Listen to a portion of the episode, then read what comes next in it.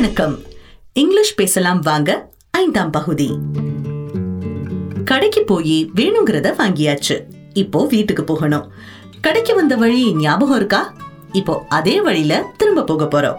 புரியுது புரியுது. யோசிச்சா கொஞ்சம் குழப்பமா தான் இருக்கும். ஆனா ரெண்டு பேருமே சேர்ந்து போகிறதுக்கு ட்ரை பண்ணுவோம். சரியா?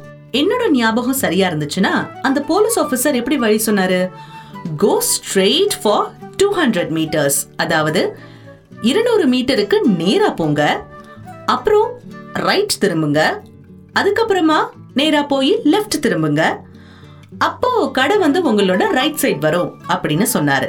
ஞாபகம் இருக்கா? அதாவது go straight for two hundred metres அதான் நேரா இருநூறு மீட்டருக்கு போங்க. அப்புறமா ரைட் திரும்புங்க. அப்புறம் திரும்ப நேரா போய் அப்புறம் லெஃப்ட் திரும்புங்க. அப்புறம் கொஞ்ச தூரம் போனீங்கன்னா உங்க கடை ரைட் சைட்ல வரும் அப்படின்னு சொன்னாங்க. இல்லையா? இப்ப நாம வீட்டுக்கு போக போறோம். அப்போ வலது பக்கம் இருந்த கடை இடது பக்கம் போயிடும் இல்லையா? ஏன்னா நம்ம திரும்பி நிக்கிறோம். சோ அப்ப நம்ம போற வழி எப்படி இருக்கும்? நேரா போகணும் அப்புறமா வலது பக்கம் திரும்பணும் அப்புறம் நேரா போய் இடது பக்கம் திரும்பணும் அப்புறம் கொஞ்ச தூரம் நடந்தோம்னா இருநூறு மீட்டருக்கு நாம வீட்டுக்கு போக வேண்டிய ரோடு வந்துடும் அங்கிருந்து கொஞ்சம் நடந்தோம்னா நம்ம வீடே வந்துடும். சோ ரைட்னா வலது லெஃப்ட்னா இடது நேரானா ஸ்ட்ரெயிட்டா இப்ப நாம வீட்டுக்கு போயாச்சு. குடும்பத்துல உள்ள எல்லார்கிட்டயும் நாம என்ன வாங்கணும் எவ்வளவு செலவு பண்ணோம் அப்படின்றத இங்கிலீஷ்ல சொல்ல போறோம். சொல்லலாமா? ரொம்ப சிம்பிள் தான்.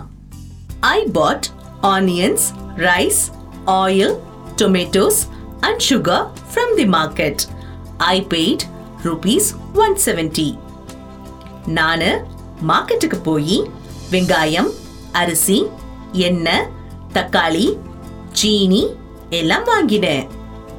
I paid rupees one seventy நானு நூத்தி எழுபது ரூபாய் கொடுத்தேன். ஐ பாட் அப்படின்னு சொன்னா வாங்கினேன் அப்படின்றதுக்கான வார்த்தை தான் bought I bought onion rice oil tomatoes and sugar from the market எங்க இருந்து ஃப்ரம் தி மார்க்கெட் அதாவது மார்க்கெட்ல இருந்து.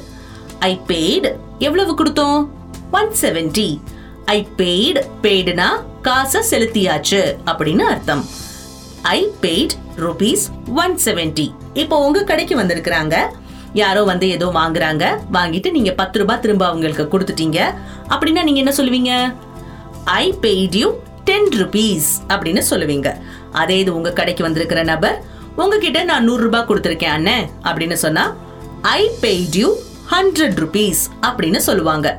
சோ காசு செலுத்துறதுக்கான வார்த்தை ஐ பெய்ட் அதாவது நான் செலுத்தினேன். நான் காசு செலுத்தினதுக்கு நான் பேசுறேன் அப்படின்னா ஐ பெய்ட் அப்படின்னு நான் சொல்லுவேன்.